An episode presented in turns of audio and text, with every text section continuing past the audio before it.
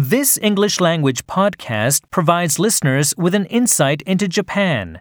You will know many interesting Japanese people from this Japanese History Makers series. Japanese History Makers John Manjiro, 1827 to 1898.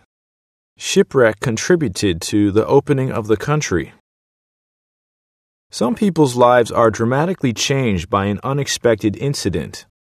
Born into a poor fisherman's family in present day Kochi Prefecture, Nakahama Manjiro, later called John Manjiro, sailed out into the Pacific Ocean in a small boat on a fishing trip with four companions when he was just 14 years old. Unfortunately, they ran into a storm and six days later had drifted to Torishima, a small desert island 760 kilometers away. There they survived by catching fish and birds. Luckily, five months later, an American whaling ship visited the island. Manjiro's fate took an unexpected turn. At that time, Japan had a closed door policy and foreign vessels could not enter Japanese ports.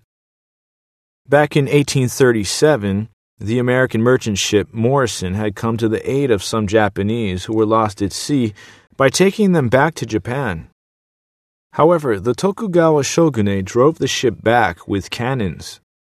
Suspected of being spies or of attempting to escape the country, Japanese returnees feared for their lives. The ship's captain, William H. Whitfield, instead took them to Hawaii. Manjiro decided to travel to the USA. The captain was so moved by his passion that he took him to the USA, leaving his four fellows behind in Hawaii. He called Manjiro John Mung and treated him very well, as if he were his own child. Furthermore, Whitfield gave Manjiro the opportunity to learn English, mathematics, navigation, and more at schools in his hometown of Fairhaven, Massachusetts State. He excelled in his studies.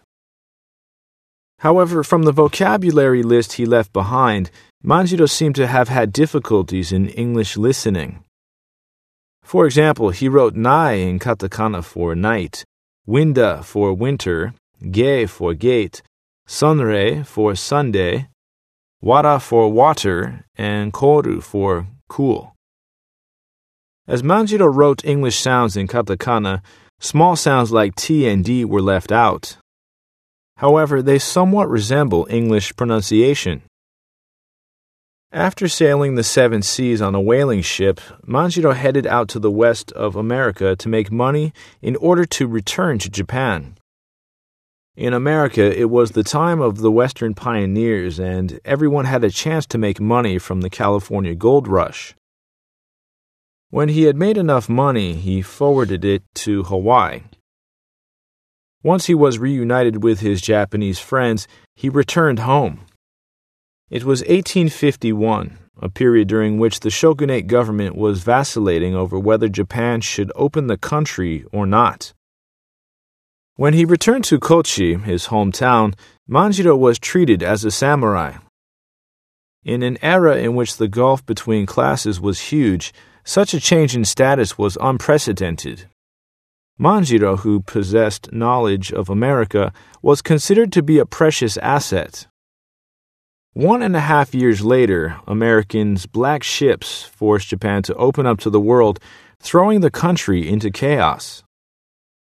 The shogunate summoned Manjiro to Edo, present day Tokyo, in order to find out more about America. Manjiro was selected to serve as a member of a delegation to America, along with well known figures such as Katsu Kaishu and Fukuzawa Yukichi. Back in the USA, he rejoiced when he was reunited with Mr. Whitfield after such a long time. Meeting his benefactor proved to be a fateful occasion. If they hadn't met, Manjiro would not have been able to make such a big contribution to the opening of Japan to the world. This is drawn from the sound archives of Hiragana Times digital version, for which both language and text are skillfully arranged for students of the Japanese language. For a monthly fee of 500 yen, subscribers to the digital version of Hiragana Times magazine can gain access to new entertaining and educational content, as well as to the magazine's back issues. For more information, check hiraganatimes.com.